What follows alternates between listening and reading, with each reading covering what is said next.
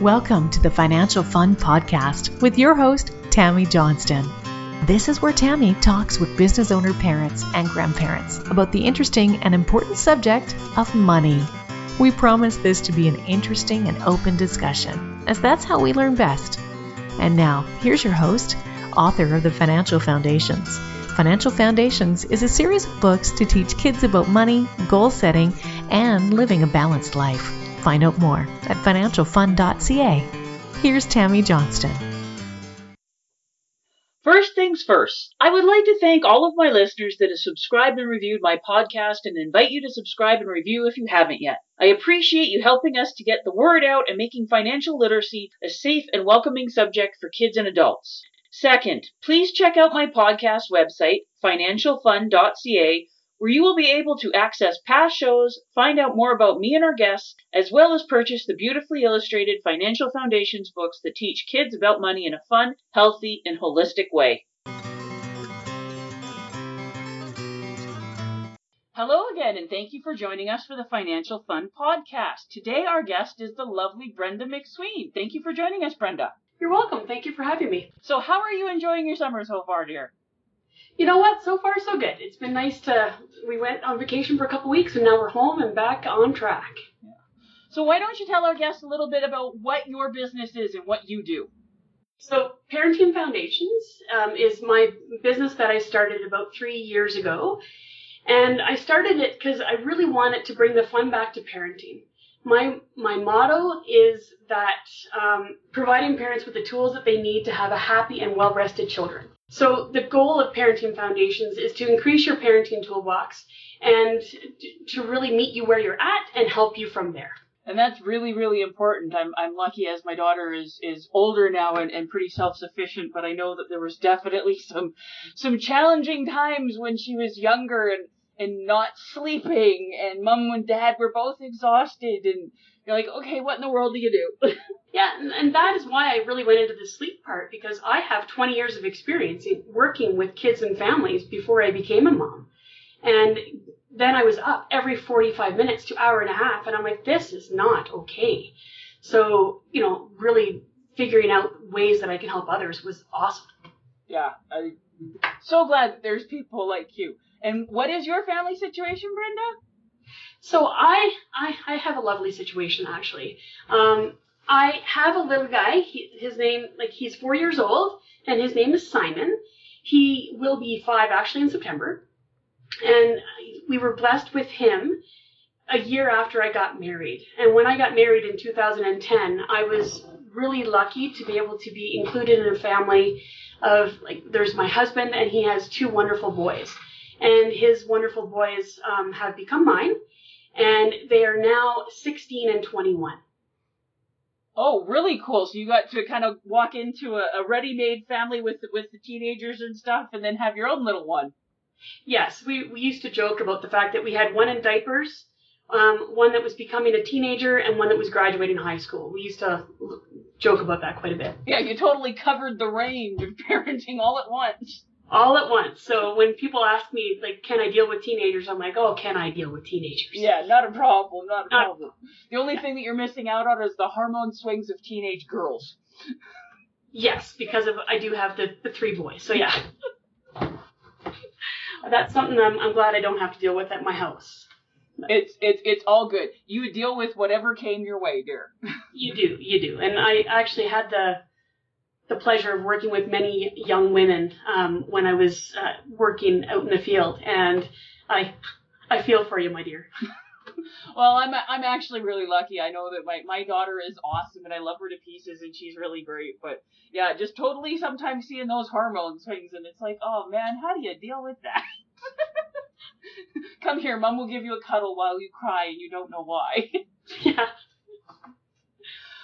So. Well, we're going back and thinking about when you were a kid, when did you first realize that money was an issue? Money was a thing that you needed to be paying attention to? I would have to say I was almost in my teenage years.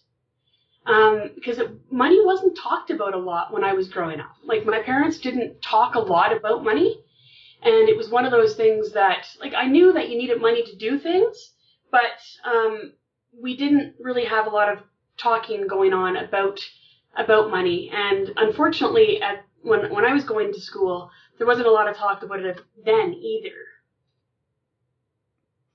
So what was the first time, like you said, that you actually, like, was there a particular moment or incidents where it really started to stick with you and make you start paying attention? I would say that I was, like, pretty close to about 11 years old, and I just remember my parents trying to help fund all the things that I wanted to do. Like, I really wanted to be in dance, I wanted to be in skating, I wanted to be in so many different activities. And my parents just looked at me and said, you have to pick two, because we don't have the money for all that. And then it started to really click that, well, how can I help them get more money so I can do more things? Well, that's definitely a cool memory, thinking about stuff like that. So when you became an adult and were moving out on your own and different things like that, what were some of the things that you had wished you had known about money before you had left home that would have made your life better and easier? Well, it would have made my life a lot better if I had known from a young age the importance of investing, the importance of really trying to make my money grow. Instead of thinking that money grew on trees, it would have been nice to know how money really did grow. Yeah, that's definitely a big one, because your situation growing up was very common, and I have to say still is very common. Like, money is a more taboo subject than sex. Yeah, you know what? I would agree with you. I do think that you are correct on that, because nowadays people are more open to talking about sex and reproduction and all that stuff, but you don't talk about money. No, you don't. It's considered impolite.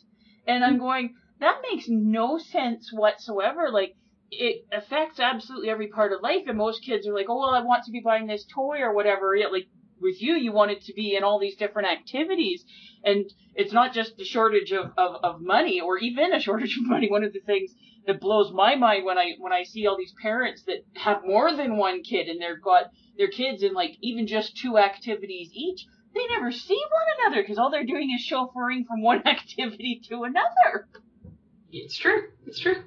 But yeah, but talking about money, like, we want our kids to grow up and know about their health and be able to take care of themselves and make decisions and that, but we shelter them from the conversation of money, which affects absolutely every aspect of their lives. That's true. We do. And I think it's important that you're having these podcasts and talking about it a lot more, because it really needs to open people's eyes that we do need to be talking about money a lot more. And to be honest with you, it's actually opened my eyes a great deal, just having the friendship I have with you. And so that has helped me start the conversation at an early age with our youngest. Well, that's good. Thank you. You're making me all blush here. Good. But yeah, that's why we do this stuff, because, like, I love talking about money. It's just like talking about anything else, and I'm going, well, that's the way that we learn, and it's not so much that there's any hard or fast rule. Like, I was out visiting with clients last night, and they moved from Ontario, and they weren't able to sell their house when they moved, so they rented it out and stuff. But now it's not being rented, and they're trying to decide, well, do we try and find new renters? Are we going to try and sell it or what? And then they're asking, well, should we be buying a property here? What do you think? And I'm going, well, first question I have for you is, are you really excited about real estate? And they say, well, what do you mean? I said, because you can make or lose money doing pretty much anything. And I've seen people be very successful with real estate. I've got a great client and beautiful, wonderful friend. They have 400 doors because they love real estate and they love doing all this stuff. And I've seen people that thought they could go into real estate because that's where all the money's to be made. That's where all your financial people say, and the rich dad, poor dad, and that's how Donald Trump got rich. You need to do real estate. And they lost everything because they didn't get into it because they loved it and wanted to learn about it and deal with it. They just going, okay, this is a way I can make money and I'll force myself to do it. It's having the conversations so that the kids can learn, and adults, that you can be successful doing anything and you can be a failure doing anything. It's how do you go about doing it and learning about it and paying your dues and being excited. It's true. Like, it's you have to be passionate about it, and the more passionate that you get about it, and the more you teach kids, the more they're actually going to be it's going to be forefront in their mind. And I think that it's essential. And I think you can start it at a very young age. Yeah, totally start it at a young age. Like, one of the things that I always started doing with Dayla is whenever we would go out shopping or anything, or she wanted to buy a toy, she's had an allowance since she was very, very young. And then so I would help her go through it. Like, when she was really young and she didn't know how to read price tags and stuff, and I go, okay, you want this thing? Well, okay, how much money is that? Okay, and then we'd have her count out, how much money do you have? Do you have enough to look after this? And then we also had to teach her about GST, the couch and screw tax. Yes. And then, so she'd go through, well, okay, I don't have enough money for that, so I'm going to have to save up for a little bit more for it. Or, oh, I can have this instead because I've got enough money for that. And even like those little steps there, it builds their confidence and it teaches them how to ask questions and evaluate. And one of the things I'm most proud about my daughter is she is really good with handling her money. Like, she is not frivolous at all. She figures out what she wants well in advance and saves up for it. And she is really, really good. And I'm like, oh man, if I was pretty good with money, but nowhere near the skill level that she has. Good. Yeah. And like you say, like when you start young, like, you know, when we're out, like when Simon and I are out shopping or doing our thing, he's at that age where he wants everything for sure. You know, like he would like to come home with 10 toys. But talking to him about the fact that we need money to do it, and being able to discuss with them a little bit more about what money is and how you can earn it, is great. And now he comes home and he asks to do things to help out so he can get more money. Because we talk about how chores help out and how you can do some chores around the house to make some more money. So he'll come and he'll do that. And he's not 5 yet. Yeah. So it's definitely a teaching tool. And the other thing too is in the importance of teaching kids why we work. Why does mommy have to work? Why does daddy work? And, you know, talking about the fact that we need to make money so that we can pay for things. That wasn't a discussion that really happened a lot when I was younger. Like, yeah, you clued into it, but it wasn't a discussion where you sat down and actually talked about it. And I think it's important that we do that for sure. Yeah, and it makes it, there's so many kids, because like I said, we don't, our generation for sure, very, very few families ever discuss money. In fact, it was very actively not brought up, where now we're having the discussions, because like on Facebook and Twitter and all the things, you see the list of like 25 things I wish I'd known before I graduated high school, or 50 things and all this stuff. I've seen a lot of those lists, and the money ones come up. They make up at least 25% of the list. Like, there's things like, oh, I wish I'd learned to cook and stuff like that because eating out's expensive, but I wish somebody had explained to me how credit card works or how to balance a checkbook and those things. And these are the kids that are like, okay, I've just made it into college, or I'm like 22. It's not like some cynical 40-year-old. These are ones going, man, I wish I had known these things. Because then when they get into trouble or they have questions and stuff, they feel ashamed and afraid and embarrassed to be asking because, well, that's an impolite subject. Yes. Yeah. And especially, like you said, on the credit card thing, like you don't talk a lot about the importance of paying that off and all that because it just starts to double up. And yeah, you know, university, and when I was first on my own after university and actually moved out, you know, of course you get a credit card, and you know you're making the minimal payments. But who told me the importance of actually putting more down on the principal? It was something I had to learn. And I had to learn it quickly on my own, and thank goodness I did. But there's lots of people that don't and end up into a great deal of debt due to it. Well, and even a lot of the time, even if it's not a great deal of debt, but just the damage that they can do to their credit bureaus, and why is it important to have a good credit rating and stuff? Because more and more employers are running credit checks on their potential employees. Some of them are looking for, no, I want the employee with the best credit. Some of them are looking for the ones with the worst credit because they're trapped and they'll put up with a lot more stuff for me. There's university programs and stuff that you can't get into if you've got bad credit.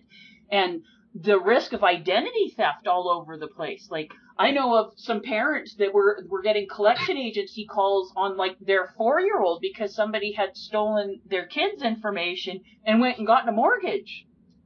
Oh wow. Oh yeah, like the things that can be done, and it's just people are so unaware, and then we're sending our kids out into a world that's becoming more and more financially complicated, and we're sending them out like with barbecue sauce in a bear country. Yeah, it's true. Like, and hopefully, things like your podcast and your books and stuff will really help people understand the importance of this conversation. It needs to get started pretty soon. I know, like with my like 4-year-old, he's learning. We're teaching him, and we've learned from our other boys the important things that we have to teach. And one of the things that I learned a few years back now was how that in schools and stuff, they're not doing as much. Like writing a check, I was flabbergasted. One of my very first tenants in my place out in High River, he was like, I won't even say what occupation he's in, but he was very educated, and he was doing a very, like, he's awesome at helping people and doing things for others, and he ended up not being able to write a check correctly because he was never taught. I just can't understand that. Like, and so where things are at these days, like, you don't have to write checks as much. So people don't even think of those simple things, like writing a check, mm-hmm. learning how to do it properly, and, you know, making sure that you keep your credit card information close to your heart, and they don't pass out that information. Like, those are things that are just not being taught. Well, yeah, and thinking of that, like when thinking about teenagers and stuff now, and they're not quite understanding the privacy aspect, because with social media, you're supposed to be open about everything. And there's so much stuff that is getting stolen, like people are figuring out by going through people's Facebook posts and be able to put together the information so that they can figure out, well, what are the secret questions so that I can get into your online banking and all of this stuff. And are our kids even going to know what checks are, because they're pretty much obsolete. Like, there's so many bank accounts that I've seen, like, my younger clients getting that are checking accounts, but they don't have checks. Yeah, and that's true. Like the game is constantly changing, and if we're not having it, like, everybody thinks, okay, well, I need to sit down and make it like a classroom situation to be teaching my kids, and I'm going, no, it's like literally making it a part of your everyday life and just paying attention to those opportunities. Like, when my daughter and I would pick up the mail and stuff, and we get, like, the Enmax bill or the Shaw bill and stuff like that, I would open it up and show her to it.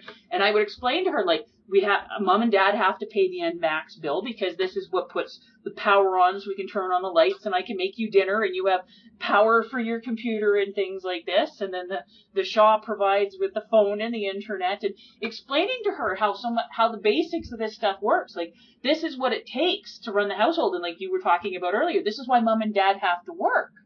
Yeah. And all those types of moments, what I refer to them as is like teachable moments. There's so many moments in a kid's life that are teachable. And in adults. Yeah, in adults for sure. But you don't have to sit down, like you say, and have a structured conversation.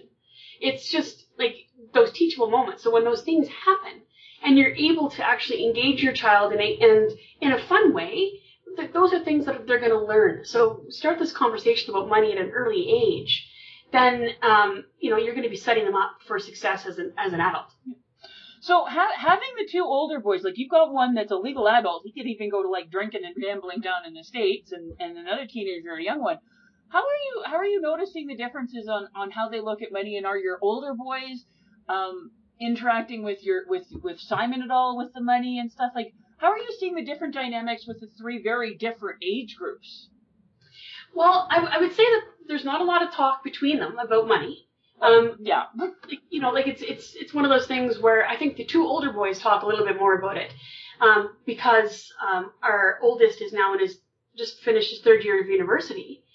And, you know, he's starting to talk with our 16-year-old to say, you know, you need to start working, and here's why. It's because you want to start to build up your savings so that when you go to university, you can help the families out, so that, you know, you're not expecting Mom and Dad and the step-parents to foot the bill. You need to step up and do it too, which is nice. Like, mm-hmm. It makes it an easier conversation for us to have. And that's one thing that we have done with our oldest is we tried to make sure that he doesn't feel like he's riding on the school train on his own, like that he's doing it on his own, or that we're going to completely cover everything. He needs to, like, he has learned that he needs to step up, and he's got himself a part-time job. He works hard in the summertime. Like, he goes hard in the summer to build up his savings so that when he goes to university, he has that. And he's openly conversing about that with his younger brother, who will be heading off to university in about a year and a bit. So that's been good. That's really amazing. And it's like, I love having it, that it's a partnership. That yes, we're going to help you out, and the other side's going to help you out, but you also need to be actively involved in it. Yes. And that was one thing that we talked a lot about. And, you know, he actually, we're lucky, we're blessed like you are. All of our boys are very conscientious. And so, like, our 21-year-old was like, I don't want you to pay for all of it. He's like, I want to help out too. And, you know, because he can see the impact that it has on our finances. Mm-hmm. So that's helpful. And, you know, it's nice to see. And also the other thing too is it keeps him invested instead of, you know, just kind of blowing through the money. Mm-hmm. He's actually paying attention, because he's got lots of friends that just ended up going to university and like not doing so well because they were so used to everything was just paid for. And yeah, they had no skin in the game. No.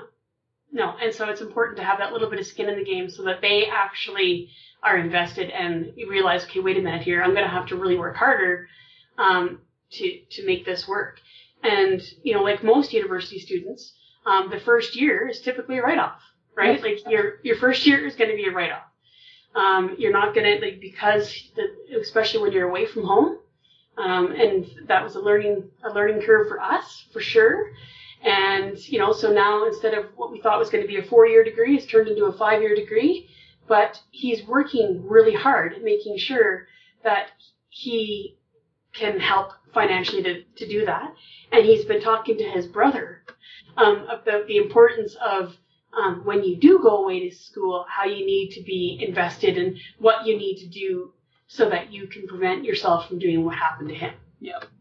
And well, one of the things for your second son, the one that's still in school, I don't know if you know this, but I have a lot of my clients when they're teenagers and they start working, they can start contributing to their own RESP if their parents haven't maxed it out. And for every dollar that gets put in, they get an automatic 20% grant from the government. So it's an automatic 20% rate of return. So a lot of my kids that are like 14, 15, 16 that are starting to like work and get the summer jobs and stuff, they'll set up a system with their parents where at least a portion of their income goes into their RESP for when they go to school, because like I said, an automatic 20% rate of return right off the bat for them.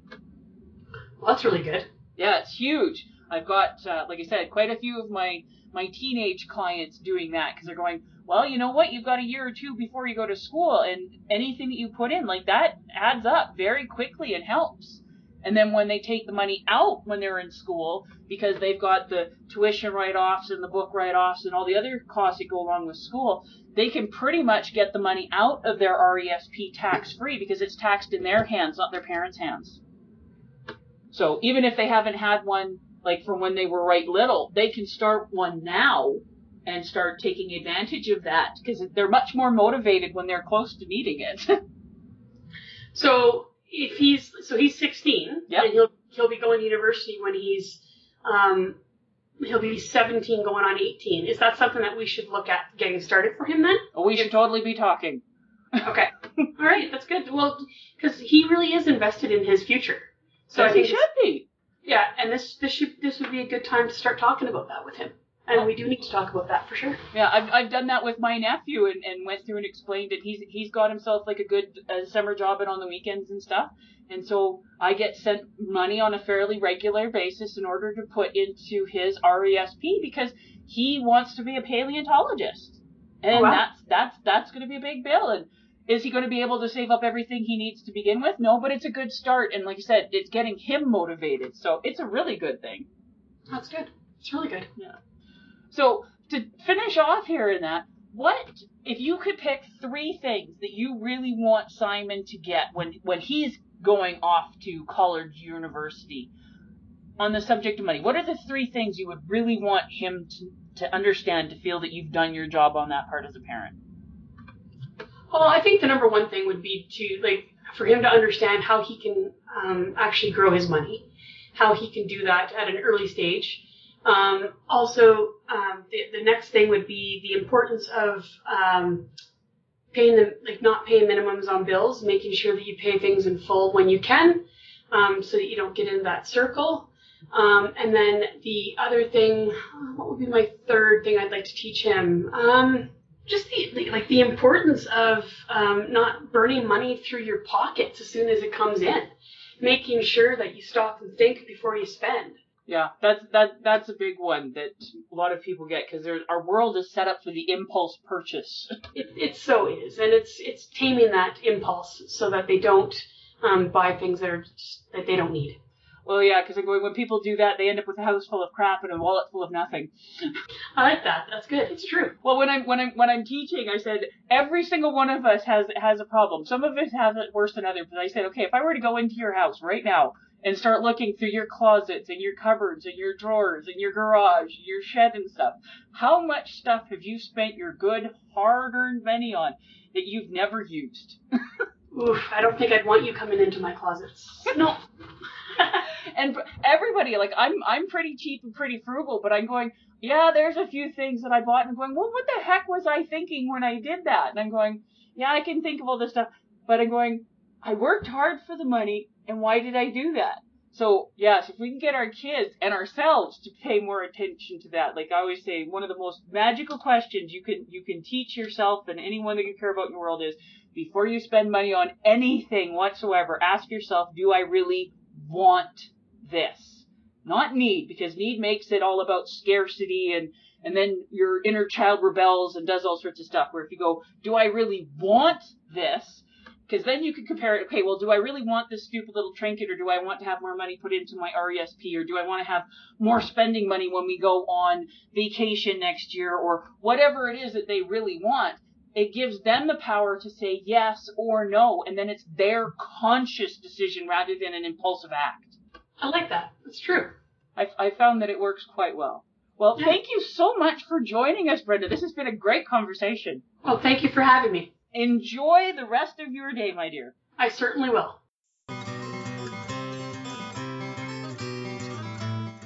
Before we leave each other, I would ask all of you listening to please subscribe to and rate my podcast. A review would be most appreciated, and feedback is always welcome. Whether it be a comment, future topic suggestions, and or questions you or your kids would like to have answered in the Ask Tammy column on the financialfun.ca website.